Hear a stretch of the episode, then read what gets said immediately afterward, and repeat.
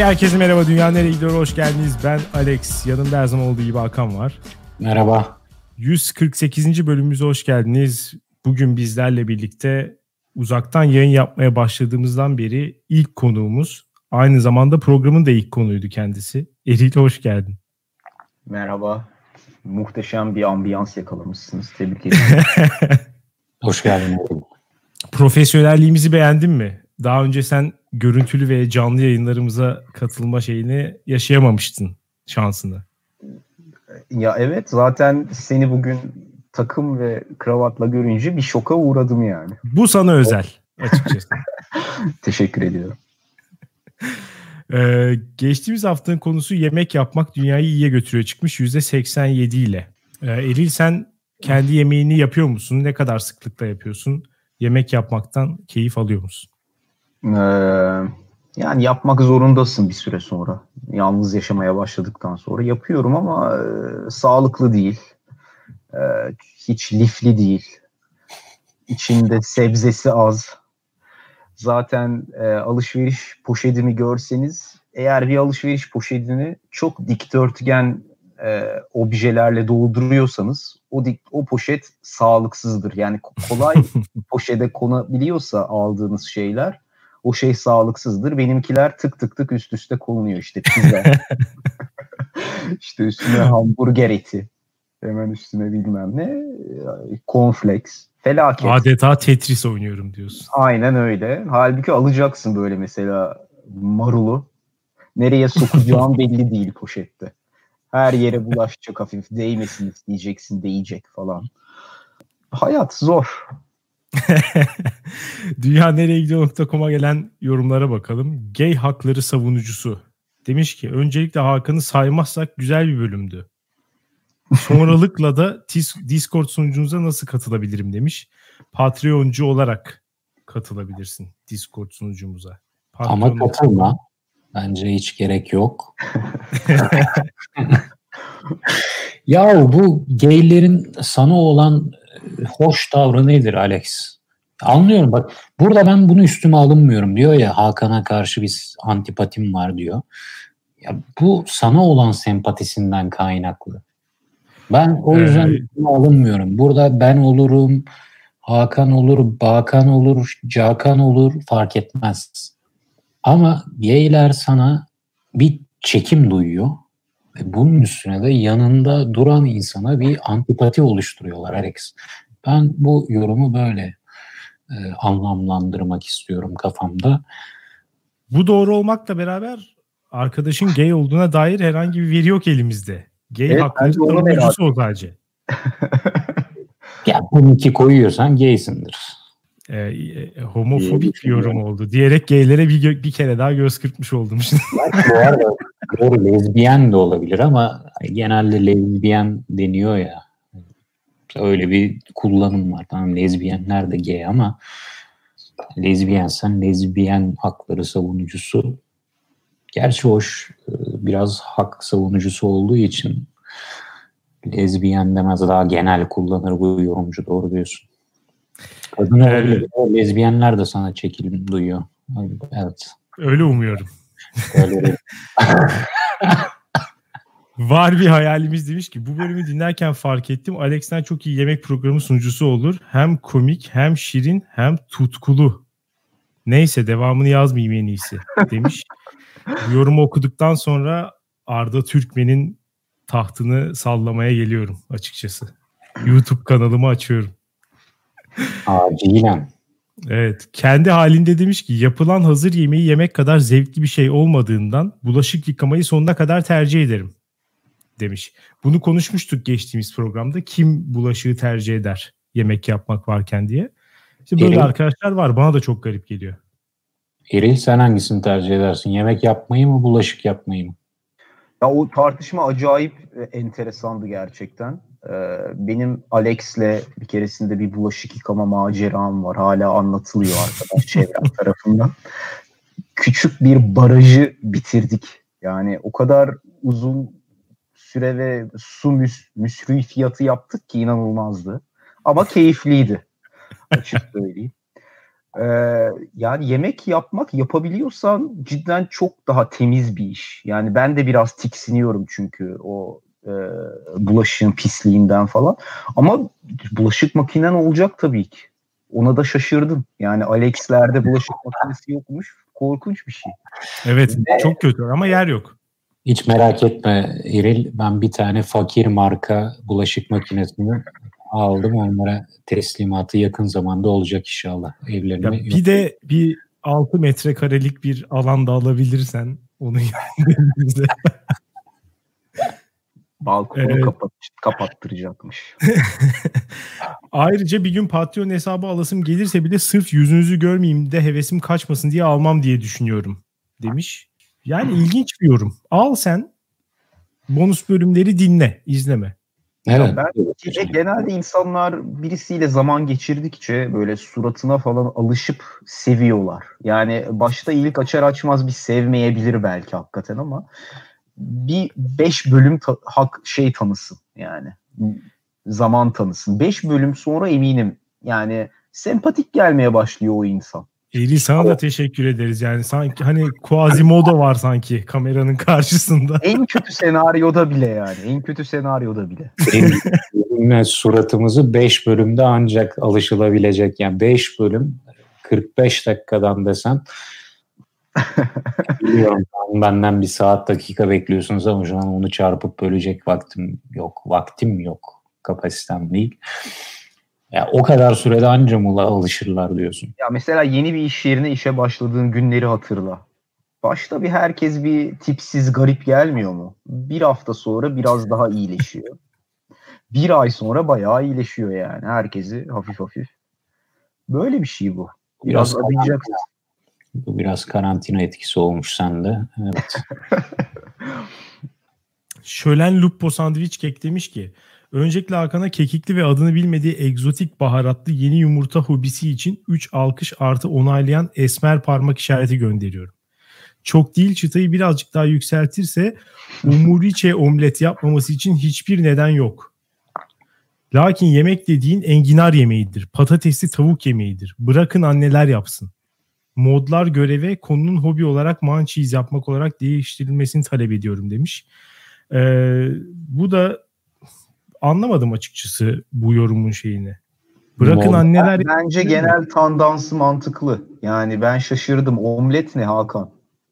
ha o açıdan yani, evet yani çok komplike bir yemek olduğunu iddia etti ama Hakan da. hayır komplike gibi bir his verdi başta omlet falan. Sonra dedi üstüne iki tane şey koyuyorum dedi. Sumak, birisi de karabiber mi ne? Birili fotoğrafına bir şans ver. Beş bölüm sonra seveceğine eminim. Galiba. ee, yağ, soğan, salça demiş ki yemek yapmak dışarıdan yemek söyleyebilme lüksümüz olduğu zaman güzel bir şey. Bu kadar büyük bir zorunluluk olunca eziyete dönüşüyor. Alex'in dediği gibi bulaşık ve ne yapacağım derdi de cabası. 30 gündür sadece evde yemek yaparak yaşarken artık çer çöp bütün fast foodları aşermeye başladım. Gerçi iyi yönü de oldu. Bir hanımefendiyle ufak bir challenge'a girerek yemek yapma skilllerimizi yarıştırdık. En son pizza yaparak bu yarışı ben kazandım. Hoş bir muhabbet oldu ve devam ediyor. Bilmem belki de. Demiş. Karantinada Tinder zamanları. Bu yalnız yani, Hakan'ın hayali değil mi tam? Keşke Hakan'ın başına gelseydi böyle bir şey. Geçtiğimiz hafta yemek yapmaya başlıyordu bu arada Hakan. Orada bir e, gelişme oldu mu? Bugün sana fotoğrafını atmadım mı zaten Alex? Lütfen. Ee, onu pardon ben onu bir gelişme olarak addetmemiştim o yüzden. Gerileme ve duraklama dönemi. yani evet. Bana gelen fotoğrafı açıklıyorum çünkü sade makarna yanında köfte. Pardon. Anlayamadım. Yani daha zor ya omlete nazaran. Bence çok iyi bunu normalde de yaptığını düşünüyorum Hakan'ın. O yüzden bir hani bir şeye gerek yoktu. E, inisiyatife, gazlamaya falan. Normal derken ne normal? Ne bileyim, günlük hayatımız yani. Gene omletten iyi bak. Omleti asfalta kırıp yapıyorlar.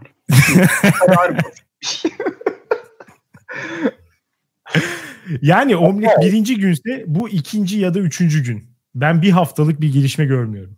Bu yumurtayı hiç pişirmeden de yiyebiliyorsun ya çiğ yumurta.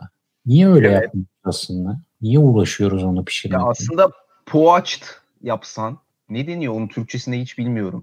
Böyle poached diye bir şey var. Suyun içine atıyorsun. Poşe hmm. yumurta Kırıp. deniyor herhalde Türk Türkçede de. Eyvah bir Sunny side up şoku daha geliyor. ya ben gerçekten yani, poşe yumurta diye. Ha, e, evet o galiba. Onu da sonra bir de üstüne avokado falan bir şeylerle süslersen onu bayağı takdir ederim. Aslında poşe. gene basit. Poşe biraz zorlu ama biliyorsun. Yok ve yine suya kıracaksın, pişireceksin bir şey yok. Yaparsın. Hadi hayırlısı. Ee, Twitter'dan Kenan demiş ki şükür kavuşturana güncele yetişmek için günde iki yayın dinledim.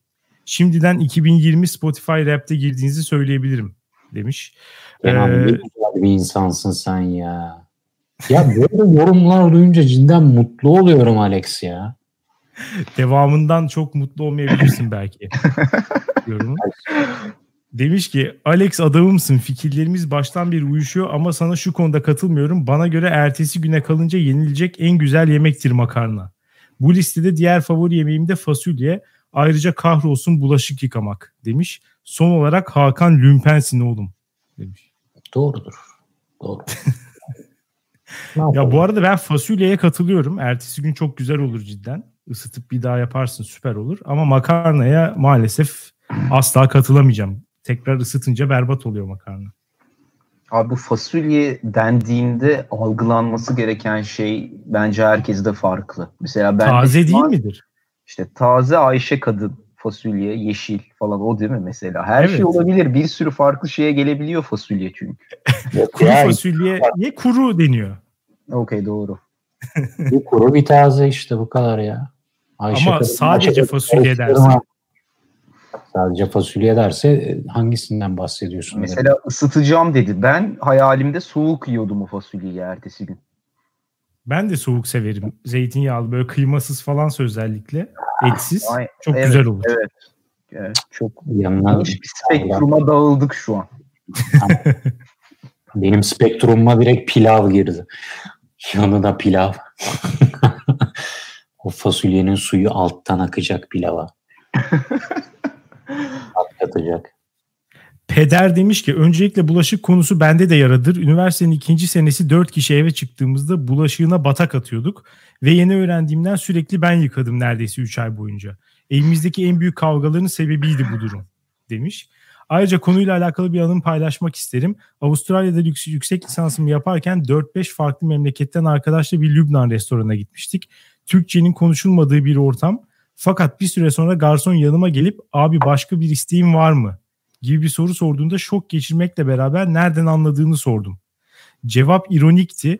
Masaya üçüncü kez ekmek getiriyorum. Türkler kadar kimse yemiyor demişti. Bu doğru ya.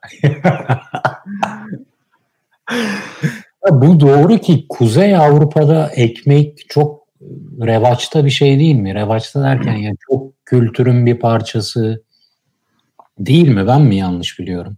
Yani biraz öyle çünkü iğrenç bir yemek kültürleri olduğu için e, öğle yemeğinde bir Hollandalı ekmek arası yağ ile geçirebiliyor falan öyle garip şeyler yapabiliyorlar.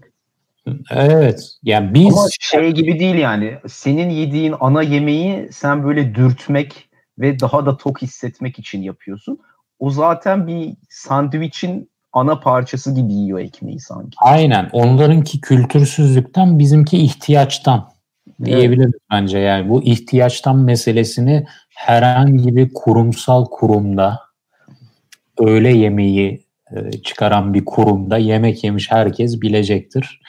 Temizlikçiler, güvenlikler yani e, mavi yaka diyebileceğimiz sınıf her zaman tepsisinin yarısı ekmek dolu olan Nasıl bir ırkçılık geliyor diye bekliyordum. Güzel geldi. Bu ırkçılık değildir arkadaşlar. Bu bir olgu ya. İhtiyaçtan çünkü o insan doymak için aynı senin dediğin gibi ya bizim kültürümüzde ekmek doymak için ihtiyaçtan doğmuş bir şey. Bu Kuzey Avrupa taraflarında dediğin gibi yemek kültürünün zayıflığından, olmamasından, boktanlığından ekmeğe sarmış durumdalar.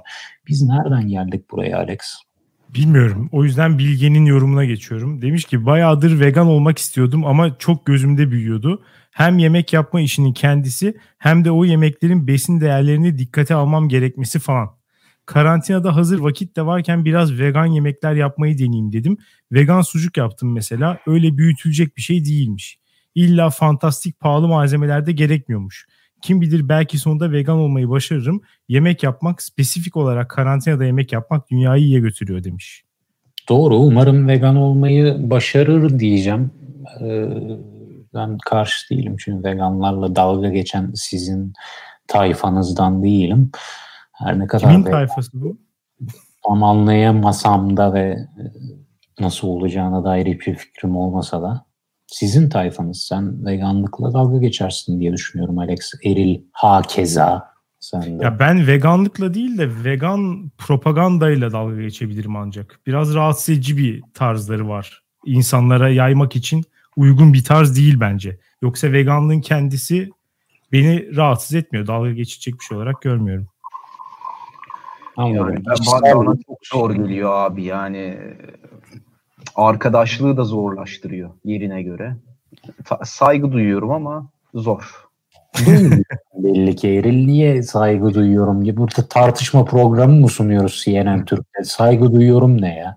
Ya hmm. hakikaten ahlaki açıdan haklılar vesaire. Hani çok müthiş bir şey yaptıkları ama yaşaya yani yaşayamıyoruz birlikte, eğlenemiyoruz sanki. Bir şeyler kısıtlanıyor. Zaten hayat sıkıcı. Bir de bir şeylerin kısıtlanması.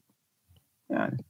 Yok be bir veganla eğlenebilirsin bence kesinlikle ya. Eğlenebilirsin ne demek? Sen hayatın eğlencesi yemek yemeye mi bağlı? Ya Şu çok odaklı yemeğe valla. Bak herkes sürekli yemek düşünüyor. Erkek camiasıyla barbeküye gitmek. Yani şu eğlenceyi evet bir veganla yapmak. Yani McDonald's'a da gidemezsin. Yani en basit fast foodcuya da gidemezsin. Ya çoğu restorana gidemeyebilirsin canım bir veganla. Yapmayın ya. Türkiye'de çok fazla e, ya gerçekten birçok restoranda Türkiye'de vegan hiçbir seçenek yok. Evet. Vegan seçenek yok ama o restoranlar hani menüye koymaya değer bulmadığı için. O yüzden adama dersen abi bana arkada birkaç sebzeyi çevirip getirir misin? Getirir ya öyle olmuyor ama oraya gitmiyorsun yani. Kim bu ihtimal üzerine vegan arkadaşıyla beraber o restorana gider? Evet, Onun yerine ben şefi yer ikna edeceğim diyorsun mesela vegan arkadaşı. Ya sen merak etme ben şefi ikna edeceğim. Can çevireceğiz. Eski Kaşar demiş ki 28-30 yaşına kadar ailesiyle yaşadığı için bir kere bile elini mutfağa sokması gerekmeyen güzel gençliğimizin gariban hobisi eşittir yemek yapmak. Ee, bari bulaşık yapmaya şikayet etmeyin. Bulaşıkta da kimseye güvenmem her zaman kendim yaparım. Yağlı tencere bırakanlara gelsin bu yapmayın daha iyi demiş. Ev ee, kadını gibi kadını be. Ha? Helal olsun. Ev kadını gibi ev kadını diyorum. Kadın olduğu nereden belli bunun? Ya Alex şimdi burada yani duyarlılık mı yapıyorsun? Yok gerçekten gerçekten kadın olduğuna dair hiçbir işaret yok. Ya burada anlamadım. bir kadın çalışmaları master programında e, bir lecture soru cevap saatinde miyiz? Neler diyor? Ya şunu yazmış bir insanın %99.9 ihtimalle kadın olduğunu varsayamaz mıyız? Bana hiç öyle gelmedi gerçekten. Ee, bulaşık konusunda da şuna katılıyorum. Kimseye güvenmem. Bu kelimeler beni çok etkiledi. Ben de kimseye güvenmiyorum. İnsanların nasıl bulaşık yaptığını gördükten sonra, gözlemledikten sonra ne kadar kimseye güvenmeme konusunda haklı olduğumu bir kere daha gördüm. Kimse o Eril'in anlattığı hikayede de aynı problem yaşanmıştı. Ee, bizim uzun süre orada işte köpürtme, durulama bunları uzun süre yapmamıza tepki gösteriliyordu. Daha sonra buna tepki gösteren insanların nasıl bulaşık yaptığını incelediğin zaman şunu görüyorsun. Onları pis bırakıyorlar. Alternatif bu.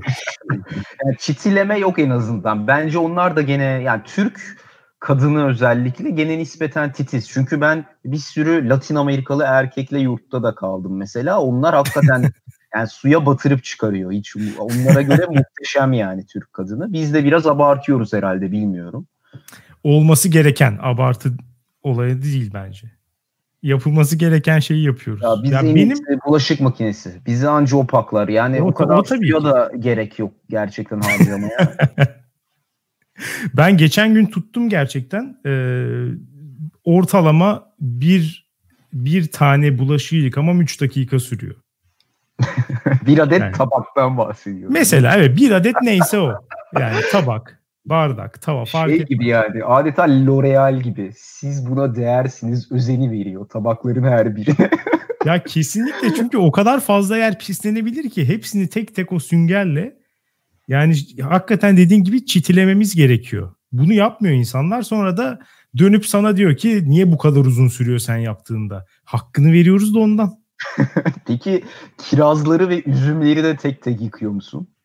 Yani yıkarım tabii ki evet. Öyle sirkeli suya falan koymam da normal akan suda tek tek yıkarım. Tek tek özenli bir şekilde. Orada mesela evet. 100 tane üzüm bağlı bir tane şey dala. ya üzüm hiç şu an yıkamadım çünkü hiç sevmem üzüm ama kiraz falan kesinlikle öyle yıkıyorum. Enteresan. Ben de öyle yıkamak istiyorum. Sonra pes ettim. Çünkü baş edilebilecek gibi. İnşallah içinden kurt çıkar diyelim. Ne diyelim. Artık o kadar yıkamaya çıkmaz. Yani öldürür onu boğarım. Her neyse biz e, bu haftanın konusuna geçelim sevgili Eril. Bize ne getirdin konu olarak? E, konumuz sorumluluk. E, aslında ilk başta sorumluluk almamak olarak kendimden yola çıkarak bir konu düşünmüştüm. Çünkü babamın e, benim hakkımda söylediği ve yani gitgide hakikaten adam ne kadar haklıymış diye düşündüğüm bir lafı var. Senin çükün düşse almayacaksın. Yani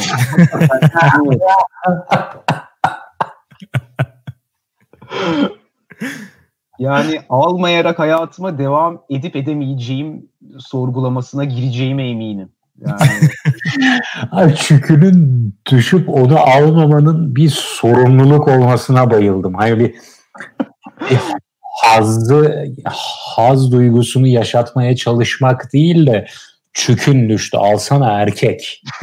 yani senin sorumluluğun çüklü olmak falan olması beni şu an bayıldım bu lafa. Yani çevreme de bakıyorum işte sizler falan da yani iki, iki tayfa var. Bir, bir, bir kitle aşırı derecede sorumluluğa kendisini boğuyor. Hemen işte evlenenler, çocuk yapanlar, işte 22 yaşında e, çok ağır 9 sabah 9 akşam 9 çalışmaya başlayanlar falan. Bir tayfada bizim gibi nispeten birçok şeyden kaçan tabii biz de kendi içimizde bayağı farklılık gösteriyoruz ama e, böyle de bir tayfa var bunun hangisinin daha iyi bir noktaya vardığını sonunda tam kestiremiyorum. Yani biz de mesela sorumluluktan kaçarak eninde sonunda o şeyi yapıyoruz. Yani hayat illa o sorumluluğu senin suratına bir şekilde bir yerde vuruyor. Ee, biz de onu yapmayacağız diye ötelerken yer yer e, bir karın ağrısıyla yaşama var. Hep kaçma var. Hayatı kaçırma var belki.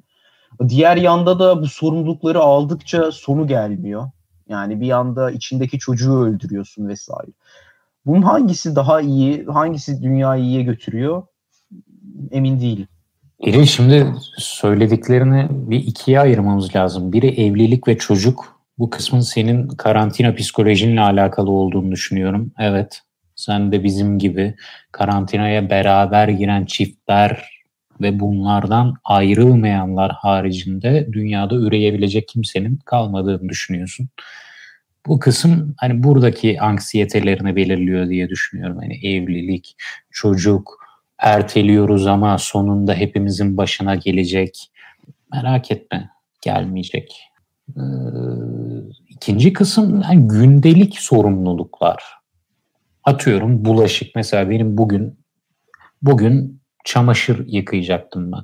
Çamaşır dediğim de dışarı çıkamıyoruz ya donlarımı. Donlarımı yıkama zamanım geldi. Yarına erteledim. Yapmadım. Ben de biliyorum onu bugün yapsam çok büyük bir huzura erecektim. Ama yapmadım.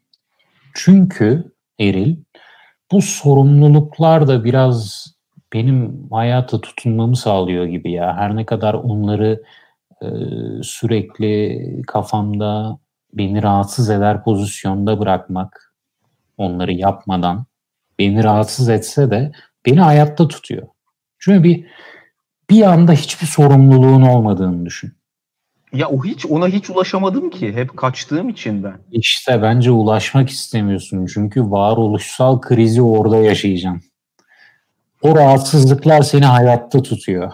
Sana sürekli bunu yaparsam hafif mutlu olacağım. Şunu yaparsam hafif mutlu olacağım dedirtiyor. Veya kafanı meşgul tutuyor. Kafanı meşgul tutuyor. Bundan daha önemli bir şey yok dünyada herhalde kafan o meşguliyeti yitirdi mi e, çözülüp deliliğe doğru gitme e, şeyi gösteriyor, yönelimi gösteriyor bence. O ya yüzden bir de mümkün mü? Güzeldir. Hatta kaçındığın sorumluluklar seni hayatta tutar. Mümkün mü hiç yani sorumluluk hissetmemek imkansız bence. Yani bir, bazı şeyleri yerine getirdiğinde yerine başkaları geliyor. Dolayısıyla ee, ya işte sen hissediyorsun ya toplumun sana yüklediği şeyler oluyor ya da işte durumdan vazife çıkartıyorsun falan. Muhakkak bir e, her anında hayatın çeşitli sorumlulukların oluyor. Yani çocukken bile en az sorumluluğun olduğu zaman o zaman bile aslında bir sürü bir şeyler vardı. Yani bazıları zımni bazıları açık. Mesela ödev yapmak nispeten daha açık. Hani öğretmenin sana verdiği bir sorumluluk. Ama bir yandan da ne bileyim işte e, aileni mutlu etmek. Bu da mesela zımni bir sorumluluk ve her zaman var yani üzerinde. Dolayısıyla yani hiç sorumluluksuz bir hayat kadar kaçarım. Ödevden son dakikaya kadar kaçarım. Son gün yaparım. Sınava falan da. E, aileyi mutlu etmeyi de direkt e, yap yapmam. Çünkü onu onun karşılığında hiç kimse dönüp bana kızmıyor. İstediğim kadar kaçabiliyorum yani. Evet babanın da dediği gibi çükün evet. almazsın veril belli onları mutlu etmediğin. Fakat evet. bu çükün düşse almazsın da bu evlilik çocuk muhabbetini biraz bağdaştırmaya başladım. Sanki bir evlilik baskısı yiyorsun gibime geldi. Doğru mu? Ya yok hiç yemiyorum. Hatta tamamen karşıyım. Ee, evliliğe de çocuğa da ben sonuna kadar kaçacağım bence. Yani onu da başaracağım gibime de geliyor. Ailenin yaşı var mı? nispeten ya bizim artık yaşımız var Hakan ister istemez hani annenle 16 yaş fark yoksa aranda. ya şu açıdan düşündüm. Çocuk konusunda e, mesela torun torun sahibi olmalarını cidden istiyor insan. Ben ablama çok baskı yaptım. Ablam sonunda yaptı. Ada geldi dünyaya. Ben kurtuldum. Çünkü anne babam artık torun da seviyorlar benim e, ekstra torun onları daha ne kadar mutlu edebilir öyle düşünelim yani. Marjinal Son... faydası küçük bir torun. Evet sen tek çocuksun diye biliyorum. O yüzden bunun baskısını hissedebiliyor olabilirsin diye soruyorum. Yok yok kız kardeşim var bir tane. Kız kardeşime e, çakmam lazım bu sorumluluğu. Aynen. Aynen. Ama şimdi mesela vicdanını rahat ettirmek istiyorsan baskı kurmaya başla. Şimdi mesela Hakan'ın söylediği şey bile onun yaptığı hareket bile ikinci dereceden bir sorumluluk aslında. Belki o sorumluluğu kendisi üstlenmemiş ama yine de böyle bir sorumluluğun varlığını ve bunun yani mesela ailesine bir torun sahibi olmasının önemli bir şey olduğunu düşünerek yine bir harekete geçmek durumunda hissediyor kendini. Ve evet. harekete geçmemek için de mesela ablasının çocuk sahibi olmasından memnun olmuş. Eril'de anladığım total bir sorumluluğun reddi yani öbüründe hani onu da çok istemiyor. Onunla da ben uğraşmam diyor. Yani ya da onun da olup olmaması çok umurumda değil diyor gibi geldi şu an. Biraz öyle evet. Yani sadece teoride bütün bu insanların mutlu olmasını istiyorum ama ne kadar efor sarf ederim bunun için çok çok tartışmalı. E iş hayatında nasıl o zaman başa çıkıyorsun bu durumla? Çünkü orada zorunlu sorumluluklar var ve Hı-hı. işte bir şekilde sana yükleniyor. Orada ne yapıyorsun? Mesela e, iş hayatında en sevilmeyen insan tipi bence baş kendi işini başkalarına çakanlar. Çok var. Hı-hı. Bunlardan bir tanesi misin mesela sen de? Yok değilim. Yani e, o kadar empati yapıyorum. Bir de çok boş durunca galiba ben şu an hiçbir işe yaramıyorum. Şu an beni kovsalar kovabilirler hissi gelmeye başlıyor. E, o da kötü bir his yani kovulmak hakikaten e, çok kötü bir his. O yüzden e, bana konulan limiti yapıyorum. Yani bu bu seviyede yapılması gereken şey budur diye bir şey vardır ya önünde. Onu evet. yapıyorum ama zaten şu da bana saçma geliyor. Sürekli bizden bir yapman gereken şeyin biraz ötesini yapman bekleniyor üstü kapalı olarak. Yani e, mesela kamu görevlisi seçerken adamlar eğer kamu görevlisi görevini yerine getiriyorsa o adam bir ömür orada kalır. Çünkü kamu hizmetinin devamlılığı ilkesi falan filan kimse kamu görevlisine laf etmez ama özel sektörde bir anda mesela şöyle şeyler demeye başlıyor yöneticin. İşte ya bak e, Eril öbür tarafta işte bak Kerem'e bugün gitmiş ekstradan şöyle bir news alert yazmış işte ne güzel müşterilere yollayabileceğiz diyor.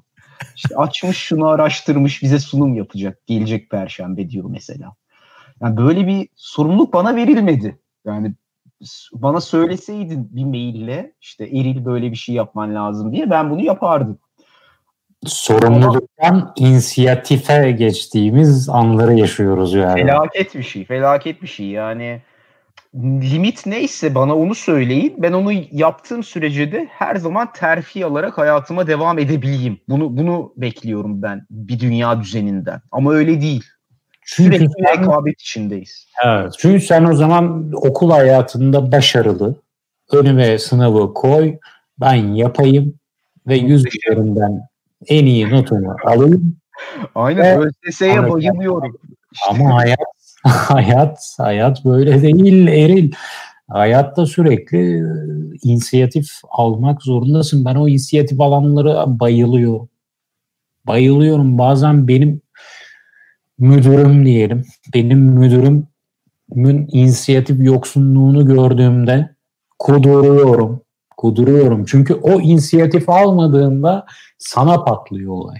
Bu sefer sen almak zorunda oluyorsun bile diyemeyeceğim. Yerin olmayan yerlere girmek zorunda kalıyorsun. Garip olaylar oluşuyor.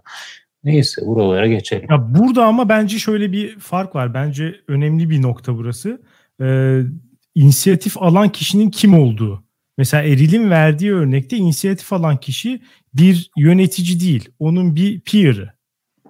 Ee, Hakan'ın yani verdiği rekabet örnekte... ettiğim bir insan var orada. Diyorlar evet. ki bu çocuk seni geçti diyorlar bana iş hayatında. Çünkü o gidip kendine iş güzarlık yapmış, bir şeyler üretmiş. evet, bir de normalde onun e, bir yetkisi yok, bir gücü yok. Kendi kendine bu inisiyatifi almış aslında. Yani, yani şey, yöneticilik bunu şey yapıyor, e, emrediyor. Sen orada inisiyatifi alması gereken kişi zaten rolü gereği o rolün bir parçası da inisiyatif almak. Dolayısıyla yöneticinin yapmaması gerçekten hem altındakilere hem de çalıştığın yer için feci sonuçlar doğurabilir. Çok kötü olur gerçekten. Hayır. Ama e, alttakinin hani erilin rekabet ettiği adamın böyle bir görevi yok. O bence bu inisiyatifi almasa aslında çok da kötü şeyler olmaz ama o da o işte bugünün dünyasında yaratılan daha hani nispeten böyle rekabetçi şirket anlayışının biraz da zorlamadır bence ee, bir şeyi, ürünü. Alex, benim bu konuşmadan anladığım üçümüz de kurumsal hayatta başarılı olacak niteliklere sahip değiliz. O zaten net bence. Şunu dedin ya, yetkisi yok inisiyatif alıyor dedin ya. Zaten inisiyatif alanlar bir noktada yetkilendirilen insanlar. Benim şu naçizane iş hayatımızda gördüğüm iki insan tipi var. Biri her karar noktasına geldiğinde ya ben yetkili miyim ki ya bunun yetkilisi kim o karar versin bir insan tipi. Biri de o an yetkisi olsun olmasın fark etmez ipleri eline alıp ya şöyle yapalım diyen insan tipi. Bu işte sistem birinciyi ödüllendirmeli aslında. İkinci tip insan zaman içinde yetkiyi de alan insan oluyor ki bence makul de. Çünkü burada üçümüzün de zihin yapısını ben anlıyorum. Üçümüz de memuruz. Üçümüz de Eril'in dediği gibi kamuda e, koy önüne hop gelsin önüne bir tane belge bassın damgayı geçsin. Üçümüzün de kafası bu. ya bizim iş tanımımız var kardeşim. İş tanımını işte. uyuyoruz. Ha işte. Ha işte. Hepimiz şuyuz. Önüne gelen vatandaşa ya kardeşim git şu iki yan binadan bir tane damga alman lazım. Ondan önce ben bu işi halledemem diyen insanlarız. bu yani bu her tarafımızdan akıyor. O yüzden programa bir tane daha bir konuk daha lazım şu an. O farklı bir görüşe getirecek inisiyatif sahibi, girişimci bir insan lazım bize. Benim ya sen ama bayağı sindirmişsin bu meseleyi. Sen şu an yani bildiğin bu adamları seviyor ve takdir ediyorsun. Her ne kadar evet. kendinde o özellikler olmasa da. Ben açıkçası evet. şüphedeyim. Yani gel benim iş tanımıma o yan binadaki damgayı da edinme konusunu sokuştur benim iş tanımıma. Yaparım. Yapmamda yapmakta bir sıkıntı yok yani. Sadece düzgün bir organizasyonda bana bunu yapmam gerektiği söylensin. Ben de yani... burada Eril'e katılıyorum. Burada bir Hakan biraz şeyi yemiş gibi geliyor bana. Hani bir böyle kapitalist şirket mitosunu yemiş gibi geliyor. Herkes girişimci. Herkes böyle kendi kararlarını alabiliyor falan. Gerçekte böyle bir durum pek fazla olmuyor yani. Bunu yaptığın zaman e, tek sıçışta muhtemelen işten atılırsın. Hani çok fazla buna da izin veren bir ortam da ben açıkçası göremedim. Dolayısıyla e, o ya onun varlığın varlığı mı acaba gerçek yoksa böyle bir fikri oluşturmaya mı çalışıyorlar dersen ben ikinciye daha yakınım. Yani böyle insanlar istiyorlar. Sonra da o insanlara inisiyatif alma özgürlüğü de vermiyorlar. Çünkü o özgürlüğü verdiğin zaman o adamın sıçmasına da izin vermen gerekir. Doğru. Ama o durum pek öyle olmuyor genelde. Yani sanki şu an yapmak istedikleri şey öyle insanları toplayıp daha sonra düzgün organize edilmemiş bir ortama onları atmak, onların da kendi çabalarıyla inisiyatif alıp birbirlerinin ve yöneticilerin açığını kapatıp birbirleri rekabet ederek hayvan gibi çalışması ve resmen kölelik yapmaları evet. gibi geliyor. Yani işgüzarlık ödüllendirileceğine düzgün bir organizasyonun içerisinde işini düzgün yapan adam ödüllendirilmeliydi. Yoksa kendine iş yaratmak, olmayan bir şeyler ortaya çıkartmak e, yani gerekmiyor olmalı. Eril o zaman e, bir iş modeli kurarsın. Herkesin rolü belli olur. Herkesin tanımları belli olur. Her şey tık tık tık makine gibi ilerler. Hani gelişim nerede o zaman? Gelişim, ya gelişim diyorsun da şöyle şeyler çıkıyor sürekli günlük hayatta mesela. Bir tane yönetici o da tabii ki kendi diğer yönetici peerlarıyla rekabet ettiği için geliyor diyor ki kendimizi e, bu bizim sektörümüzde olan son gelişmeler hakkında güncel tutmalıyız. Hadi her perşembe sabahı toplanalım biri sunum yapsın. Böyle böyle bir öneri atıyor mesela Allah'ın işgüzarına bak. Sonra bu adamın yöneticisi de diyor ki mesela ne güzel e, inisiyatif aldı ve herkesi dinamik tutuyor ne, ne yaptınız ya siz bizim perşembe sabahımızı?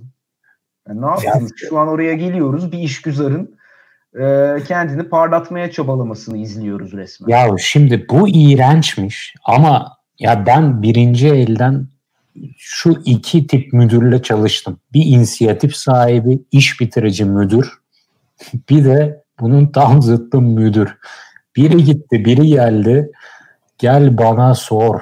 Gel bana sor neler çektiğimi. İnisiyatif. Seninkisi ama işini ihmal eden bir adammış. İhmal eden değil. İhmal eden, ihmal eden değil Eril. İnisiyatif dediğin şey zaten gri alanlarda belli olur. Kararı sen mi alabilirsin? Bir üste de atabilirsin. İnisiyatif burada belli olur. Gri alanda. Bu adam gri de her zaman üstü seçiyor. Yani gri falan bırakmıyor. Her zaman üste ya bir üste taşıyalım. Ya artık ona sormak istemiyorum bir şey. Çünkü biliyorum ki o da hani müdürse bir üstüne. Ona sorun. Direkt bir üstüne gidiyorum. Ama halbuki benim yöneticim ki benim müdürümün altı benim müdürümden kat ve kat iş bitirici ve inisiyatif sahibi. O yüzden onunla çalışmaya bayılıyorum ya. İki dakikada bitiriyoruz. müdüre taşısak bir saat. yani iki dakikalık bir iş bir anda bir saat uzuyor. Ya o yüzden inisiyatif sahibi almak, olmak, karar verebiliyor olmak bence önemli bir şey ya. Ben takdir ediyorum bu yetiye sahip olan insanları. Ya burada da yeti değil de bizi döve döve biraz bu beyaz yaka kültürü eğitti. Hani Hasan Şaş'ın süper bir lafı var. Millet 10 kere vuruyor, biz bir kere vurunca au. Şimdi hakikaten bazen bir kere vurayım diyorsun. Başına gelmedik kalmıyor. Yani sen nasıl ona vurursun? Sen niye orada öyle yapıyorsun bilmem ne. Mesela bütün danışmanlık şirketlerinin yazdığı raporlara falan bakın. Ya o kadar geniş bir e, şey var ki, uyarı kısmı var ki başında işte bizim verdiğimiz bu e, fikir e, asla e, şunda kullanılamaz. Bu, bu amaçla değildir. Şunu kapsamımıza almadık falan filan. Böyle dev gibi başa uyarı ve ikazlar koyuyor. Ya kardeşim evet. içinde sorumluluğuna girin be. Yani ilaç ilaç prospektüsü gibi ya el. E, evet de felaket. Yani hiçbir şeyin sorumluluğunu almamışsınız zaten. Yani bu bu beyaz yaka kültürünü oturtursan ben de hem o kültürün içinde yoğrulan hem de sorumluluktan kaçmak isteyen biri olarak hiçbir şey yapmak istemiyorum. O topa vurmayacağım yani. Hasan Şaş'ın aldığı tepkiyi almayacağım ben. Ya işte o yüzden diyorum e, gücü olan bir adamın aldığı sorumlulukla güçsüz bir insanın aldığı sorumluluk bir olmuyor diye. Gerçekten insanı pişman ediyorlar. Bir birisi inisiyatif aldığında hakikaten e, çoğu zaman bir kötü şeyle karşılaşıyor. Mesela Hakan senin övdüğün e, iş bitirici, inisiyatif alan müdürün de yaptığı işi sen yapmak için bir inisiyatif alsan mesela neyle karşılaşırsın acaba bilmiyorum. Ya Alex olay o.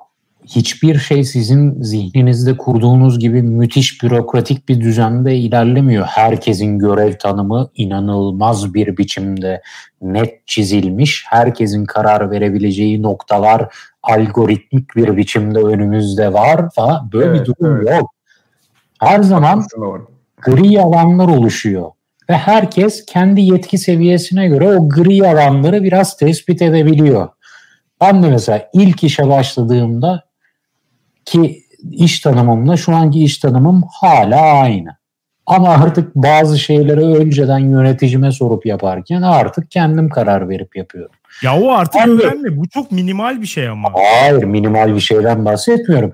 Her seviyede bu tarz gri alanları sen görebiliyorsun. Buralarda inisiyatif almaktan bahsediyorum ben. Ya gidip şirketinin önümüzdeki iki senelik stratejik planını gidip müdür seviyesinde alsın demiyorum ben. Ama nasıl?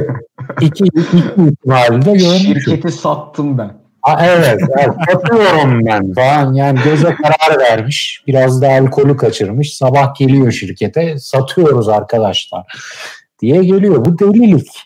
Ama ya onu anlayabiliyorsun. O sizin zihninizdeki gibi ki kalın çizgilerle çizilmiyor o yetki. Ya alanı. açıkçası ben şu an senin tarif ettiğin şey inisiyatif almak bile demiyorum. O aşağı yukarı kendi işini yapmak anlamına geliyor zaten.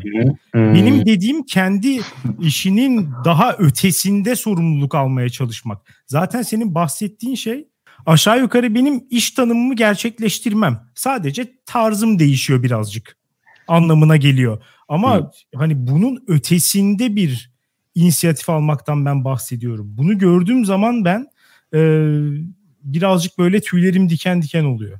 Yoksa herkes kendi işini tabii ki zaten e, öyle ya da böyle yapacak. Bir sürü ya, departmana göre falan, insanına göre falan da çok değişiyor tabii ki. Kimisi daha fazla onay alarak yapıyor. Kimisi minimumla yapıyor. Ama bazı insanlar her şeyin önüne çıkmayı bir şekilde başarıyor. Ya bu da bir çeşit yetenek. Hani takdir edilmeli veya edilmemeli bir yetenek ama mesela kendi bölümünün olmayan işleri almış bir şekilde üstüne. Adamı görüyorum yani.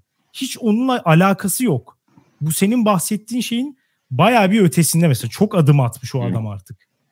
Çok fazla inisiyatif almış. Benim bölümümün işleriyle ilgili de mesela ben onunla konuşuyorum. Nasıl oldu bu? Nasıl burayı ele geçirdi? Ve bir şekilde o terfiyi de alacak yani. Sana nazara diyecekler biz onu terfi ettirdik diyecekler. Niye izin verdiniz bu adamın bu inisiyatifleri almasına? işte Bilmiyorum. evet yani o, o boşluğun oluşmaması gerekiyordu baştan. Yahu öyle ama işte doğru diyorsunuz. Ben de bu modelden rahatsızım. Ama işini hayatı yapan insanlar iş hayatında kazanıyor. Ya, ya belki de onların daha fazla hakkıdır ya. Bilemiyorum ya. Sonuçta ya, evet, adam hak... benden daha çok şeyini koyuyor. Yani kafasını işte eforunu bilmem her şeyini benden daha çok ortaya koyuyor. Dolayısıyla o adamın belki de daha çok hakkıdır. Ya geçen gün benim bir arkadaşım çok affedersiniz pazar gecesi 3'te 4'te sabaha karşı bakın dikkat ediyor.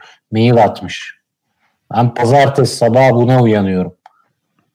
Yani pazartesi gecesi 3-4 diyelim hani NBA maçları gibi pazarı pazartesiye bağlayan gece 3'te 4'te mail atmış. Belki Apple'ın CEO'su Tim Cook'u örnek alıyordur. Çünkü bir kere bir makale okudum makalenin sadece başlığını görünce hemen tıkladım. Tim Cook 3.45'te uyanıyor diye. Aa dedim ne güzel gece çalışan benim gibi akşam e, baykuşu olan insanlar da var. Girdim adam 3.45'te sabah uyanıyormuş. Öbürünün olabileceğini düşünmen şok etti beni şu an.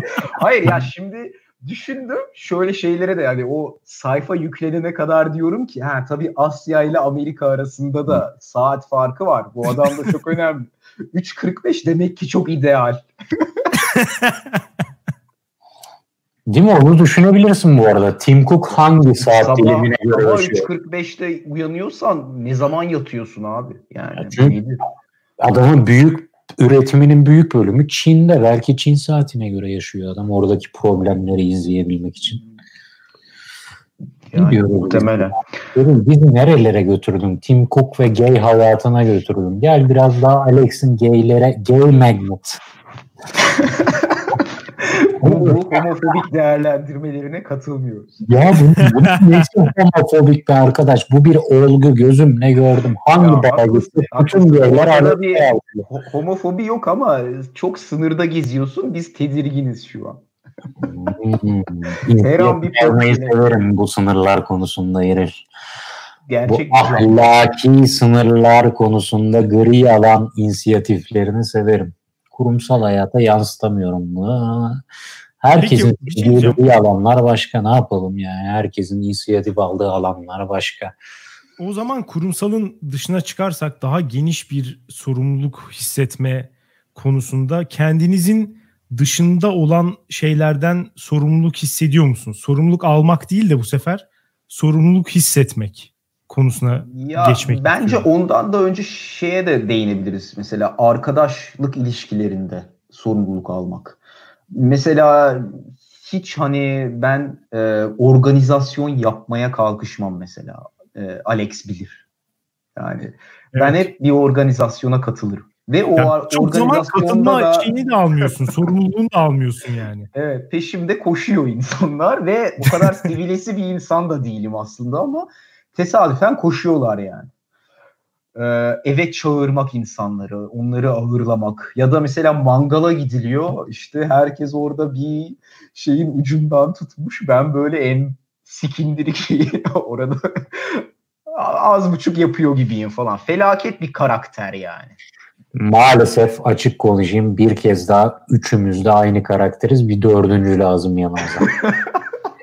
Ben burada itiraz ediyorum bu arada. Ben kendimi sizden kesinlikle ayrıştırıyorum şu an. Ben organizasyon değil. Arada yapmam. hamburger falan yapmışlığı vardır mesela. Tabii canım ben böyle durumlarda her zaman sorumluluk üstlenirim. Fena değil evet. Ee... Herkesi ayarlayıp sen geliyor musun? Hani gruptan yazarsın cevap vermezler. Bu sefer özele geçmek zorunda kalırsın. Aynen yani, öyle yapıyorum biliyor musun?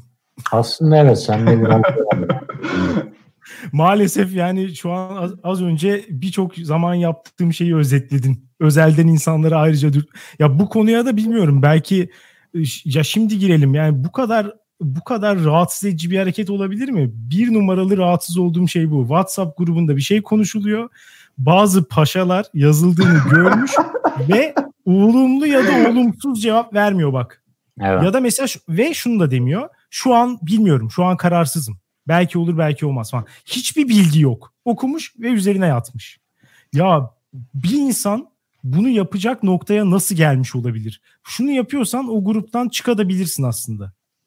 Ben bu noktada her zaman o gruptaki organizatörün yanında olmuşumdur. Hiçbir zaman organizatör olmamışımdır ama organizatörü savunup o senin bahsettiğin bu ırka, bu görüp de cevap vermeyen ırka saldıran insanım ben. Kesinlikle Ama sen hemen cevap veriyor musun? Hakan bu kadar Veririm. responsif mi Alex? Evet. Ben inanmıyorum Hakan, buna. Hakan'ın tek sorunu e, bazen online olmuyor. Ama online olup gördüyse muhakkak cevap verir. İyi ya da kötü. Kesin cevap verir. Anladım. Bir de şeyi biraz karakterine yedirmiş. Canım istemiyor gelmeyeceğim. Çünkü bazı insanlar o karakterine yedirdiği için tamam Hakan Hakan'ın canı istemiyorsa tamam deyip orada kesebiliyor ama ben desem mesela şu hep açık bir kapı. Biraz zorlasak ikna ederiz. ama Halbuki o zaman ben öyle kabullenilmek istiyorum o an. Yani... Ama bak bu bir tecrübe birikimi meselesi. Demek ki sen daha önce gelmek istemiyorum deyip birçok kez kararından caymışsın. Öyle ama caydırıyorsunuz. ama caymazsan mesela o zaman şöyle derim ya Eril de gelmek istemiyorum diyorsa cidden istemiyordur. Bazı insanları böyle kodluyorum kafamda. Bazıları da gelmek istemiyorum diyor çünkü naza çekiyor kendini. Bazılarıyla ilgili böyle düşünüyorum. Beni nasıl kodluyorsun bu konuda Alex? Ya sana bir kere sorarım. Gruptan hayır dediysen hayırdır niye gelmiyorsun diye bir kere de özelden sorarım. İstemediğini anladıysam da salarım. Çünkü ben de kendimi bence nazlanan tarafta görüyorum. yani işte çok açık. İkna İknaya çok açık maalesef Eril ben de senin taraftanım ya. İknaya çok açığım abi. Evet, yani tem, tembel bir ruh, tembel bir ruh. O kadar e, dışarıya gitme meraklısı değil. Evinde mutlu, içe kapanık belki yer yer. Öyle olunca hep bir dürtülmeye de ihtiyacım var benim. Bu da bir gerçek. Naz'a da çekmiyorum aslında. İç dünyamda istemiyorum o an yani. Hayır da demiyorum. Evet de demiyorum. o öyle kalıyor. Çok İğrenç. çok iyi. Sorumluluktan kaçıyorum işte. Oo bir dakika. Sorumluluğun başka bir alanına girdik şimdi. Sorumluluktan kaçıyorum dediğin cevap da bir sorumluluk orada. Arkadaşın ha. üzerine bırakıyor sana sorumluluğu. Ben de acaba ben şey sorumluluğu mu dedim evet dersem belli bir e, deneyime kendimi açmış olacağım ve bu deneyimin bana iyi bir şey yaşatma veya kötü bir şey yaşatma sorumluluğunu almak istemiyorum. Direkt hani aksiyona ket vuruyorsun direkt. Çünkü her aksiyon bir sorumluluktur. Yani çok e, felsefik yaklaştın. Organizatör açısından yaklaş. Mesela organizatör biz niye olamıyoruz Hakan? Neden? Çünkü be- beğenilmeme ihtimali de var. Yani garip zevklerimiz var hepimizin. E, hayatı farklı tonlarda yaşıyoruz. Organize etsen mesela şuraya gidelim falan desen illa bir iki kişi bir şey diyor. Bu, bu beni çıldırtıyor mesela. Yani seni mi ikna edeceğim bir de benim fikrim bu. Buraya gitmek istiyorum sizlerle. Bunu ortaya atıyorum ve birileri bir şeyler diyor. Ve kötü geçerse bu, de yani kötü geçerse de sorumluluk. Sen de. Ve o zaman bu sorumluluk almayanlarda biraz burnu havadalık var diyebilir miyiz? Ne alaka? Niye ya? çünkü bir organizasyon yaptın ve bir iki kişi beğenmedi. Sen kimsin lan? Sana mı beğendireceğim? Sen senin ben zevkini Yok öyle değil. Yani hakikaten o beni tüketen bir şey. Yani hakikaten üzülüyorum. Organizasyonu da yapmak için efor da sarf ediyorsun ama millet sanki mahkeme duvarı gibi suratla gelen insanlar oluyor mesela. Ya adam o evet. gün oraya aşırı eğlenmeye gelmemiş yani. Bu belli. Abi sen eleştirmeye mi gelmiş? Yani müthiş bir şey de beklemedim ama böyle de gelme mesela ne bileyim. Ama yani alttan alta sen kimsin ki diyorsun değil mi? Yo demiyorum ben ya zaten havada. ya ben iyi organizasyon yaptığımı düşünmüyorum. Yani çünkü Yok, bu yüzden yapmıyorsun. Yani yapmaya yapmaya öğrenemiyorsun. Hali var senden alçak olan insanların. senden aşağı olan insanların bunu beğenmeme ihtimalinden hoşnutsuz olduğun için yapmıyorsun. Bu işi ya, benden yukarıda insanların beğenmeme ihtimalinden korkuyorum daha çok. Yani. Evet bu arada bana da öyle geldi. Eğer bu kadar hani kendi zevklerini e, başkaları beğenmediği zaman hani üzülüyorsa biraz daha onları kendisinden daha yukarıda görüyor gibidir. Yoksa daha büyük bir özgüvenle kendisini onlardan daha yukarıda görüyorsa çok net bir özgüvenle gelip direkt şey diyebilir Eril yani. Ulan siz beğenmiyorsunuz da siz zaten ne anlarsınız ki? Ya bunu bunu ben beğenmişim. Dolayısıyla beğenenlerle ben devam ederim. Hani o, o zaman hakikaten sorumluluk almış olurdu bu arada. Köpekler o, istedi diye atlar ölmez diye. Öyle. Ya bunu demesi kolay da e, Facebook'ta profil picture'ınızı yenilediğinizde aldığınız like sayısına verdiğiniz tepkiyi görelim.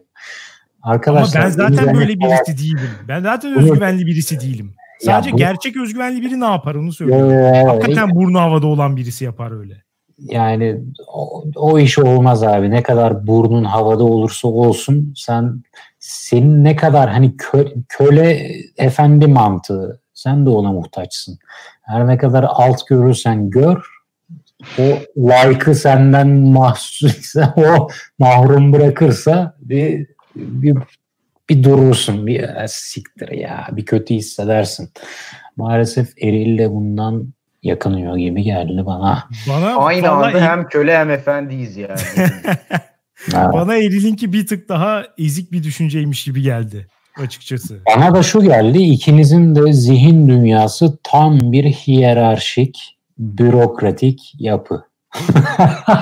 Organizasyon yapacaksak ne altımızdakiler burnu havalansın ve bizim organizasyonumuza bok atsın Bunlar atmasın, onun yerine üstlerimiz beğensin. Hepimizin görev tanımı belli olsun. Görevlerimizi yapalım sınırlarımız içinde. Tik tak tik tak İsviçre saati gibi işlesin düzen. Bir algoritma misali makinenin dişlisi olarak hayatımızı sürdürüp gidelim. Sizin zihin yapınız buna yatkın. Siz bürokratsınız. Sizden memuriyetin ötesinde bir şey olmaz. Hayırlı akşamlar diliyorum ve stüdyoyu terk ediyorum. Ya biraz da böyle işliyor bu arada şey. Ee, sosyal gruplar özellikle biraz da böyle işliyor bence. Çünkü şey yaptıkça, vakit geçirdikçe grup ona göre yoğuntuluyor. Herkes de kendi görevini bir şekilde içselleştiriyor. Ben artık mesela biliyorum Eril'in nasıl biri olduğunu. Ondan organizasyon beklemiyorum. O da benim ondan organizasyon beklemediğim bildiği için daha da rahat davranıyor. İşte Evet, acayip. Yani yola bile bakmam mesela yanımda e, Alex varsa. Çünkü yolu evet. öğrenmeme gerek yok. Alex yani, bakacak o yola ya. Çünkü herkesin yanında. Ben de onun bakmayacağından yüzde yüz emin olduğum için o rolüm daha da güçleniyor. Yani birbirimizin rollerini besliyoruz hayvan gibi. Dolayısıyla evet. uzun vadeli arkadaş gruplarında gerçekten de e, bir şey oluyor. E, rollerin netleşmesi, hiye, yani hiyerarşi değil ama herkesin ayrı rolleri ve tanımlarının katılaşması durumu hakikaten de gerçekleşiyor. Şeyde bunu bulamazsın kurumsal hayatta ama sosyal hayatta gerçekten oluyor yani. Ya peki şimdi sonuçta kötü mü bu? Yani hem yani iş iş hayatında belli ki biraz kötü çünkü herhalde yüksele, yükselmeni yükselmene ket vuruyor bu durum.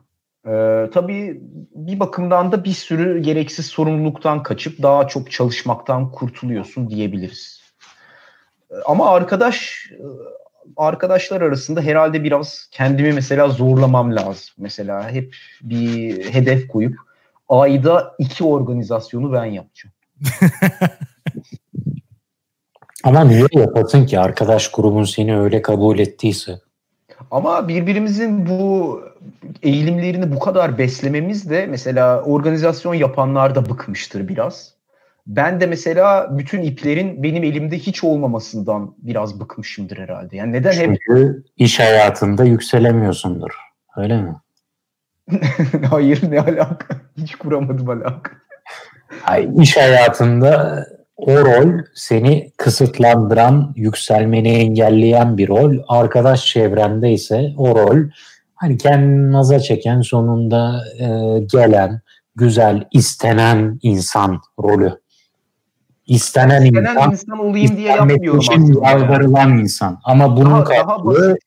Evet bunun karşılığı iş dünyasında yükselememek. O yüzden acaba sen de "Ya ulan madem öyle lan arkadaş çevremizde de biraz inisiyatif alsak? Biraz sorumluluk alsak, biraz organizasyon yapsak diyorsun. Yani ikisinde de kararsızım. İkisinde de sorumluluk almaktan korkuyorum hala. Ee, almamak belki daha iyiye götürüyor hayatımı. Daha sessiz, sakin, huzurlu bir hayatım var belki. Peki iş Yani hayatını konuştuk. özelden mesaj atamam yani herkese. İş hayatını konuştuk. Arkadaş çevresini konuştuk. Gelelim muhabbetin en başına. Senin ilk kurduğun kelimeler, cümlelere. Evlilik ve çocuk. Bu konuda ne hissediyorsun Eril? Bütün yaşıtlarımız kafayı yemiş kafayı. Ya ama sen sen sen muhabbete şöyle girdin. Evlilik ve çocuk bu hayatta biraz sorumluluğumuzdur. Bir insanın bunu sorumluluk olarak hissetmesi için bunu bir önceki jenerasyondan baskı olarak görmesi lazım. O Yo yo yani kişi olarak sorumluluğun değil ya. Yani eğer Anlıyorum yaparsan artacak sorumluluğu. Çocuğu yaparsan artacak kesin. Evlenirsen artacak. Kesin sorumluluk değil mi? Yani neden bir insan bunu yapar? Ee, yani mesela önce evlilikle başlıyor genelde sonradan çocuk oluyor. Yani her ilişki türüne saygım sonsuz ama e, yüzde seksen falan böyle oluyor herhalde. Ee, bir kere niye evleniyorsunuz? Yani, Ya ama sen dedin ki sonunda bunları erteliyoruz ama hepimizin başına sonunda bunlar gelecek. Acaba erken evlenip çocuk yapan mı daha iyi yoksa biz mi dedin? Muhabbete Ama böyle girip. Bu sosyal baskıya karşı koymak çok kolay bir şey değil zaten. Yani bir yerden sonra sen ne kadar bunları belki ailenden de baskı görmeyebilirsin. Ya da işte Eril'in şu an düşündüğü gibi bunların gereksiz şeyler olduğuna da inanabilirsin ama bütün bir hayat bunun üzerine bina ediliyorsa bu baskıdan bir yerden sonra kaçmak çok zor. Bunun bir sende işte geri kalmışlık, ne bileyim işte garip insan olma falan gibi şeyler Yalnızlaşma kesin e, oluyor Evet. çünkü herkes yapıyor. Keşke kimse yapmasa da tekrar lise hayatındaki genç içimizdeki çocukla beraber 90 yaşına kadar yaşasak. Tabii yahu benim bir arkadaşım Antepliydi. Sene liseden itibaren İstanbul'da yaşadı. Benden daha çok İstanbul'da yaşadı. Ortamlara aktı, etti vesaire. Sonunda gitti biriyle evlendi. Antep'e taşındı. Gerekçesini sorduğumuzda birinci sırada söylediği şey ben şimdi Antep'e gidip direkt çocuk yapacağım.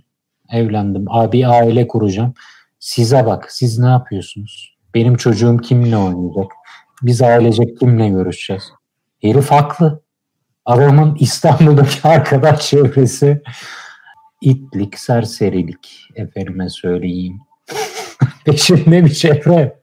Ay, İşte o yani niye satmış gitmiş arkadaş çevresini ya? Gitmeseymiş. Evlenmeseymiş.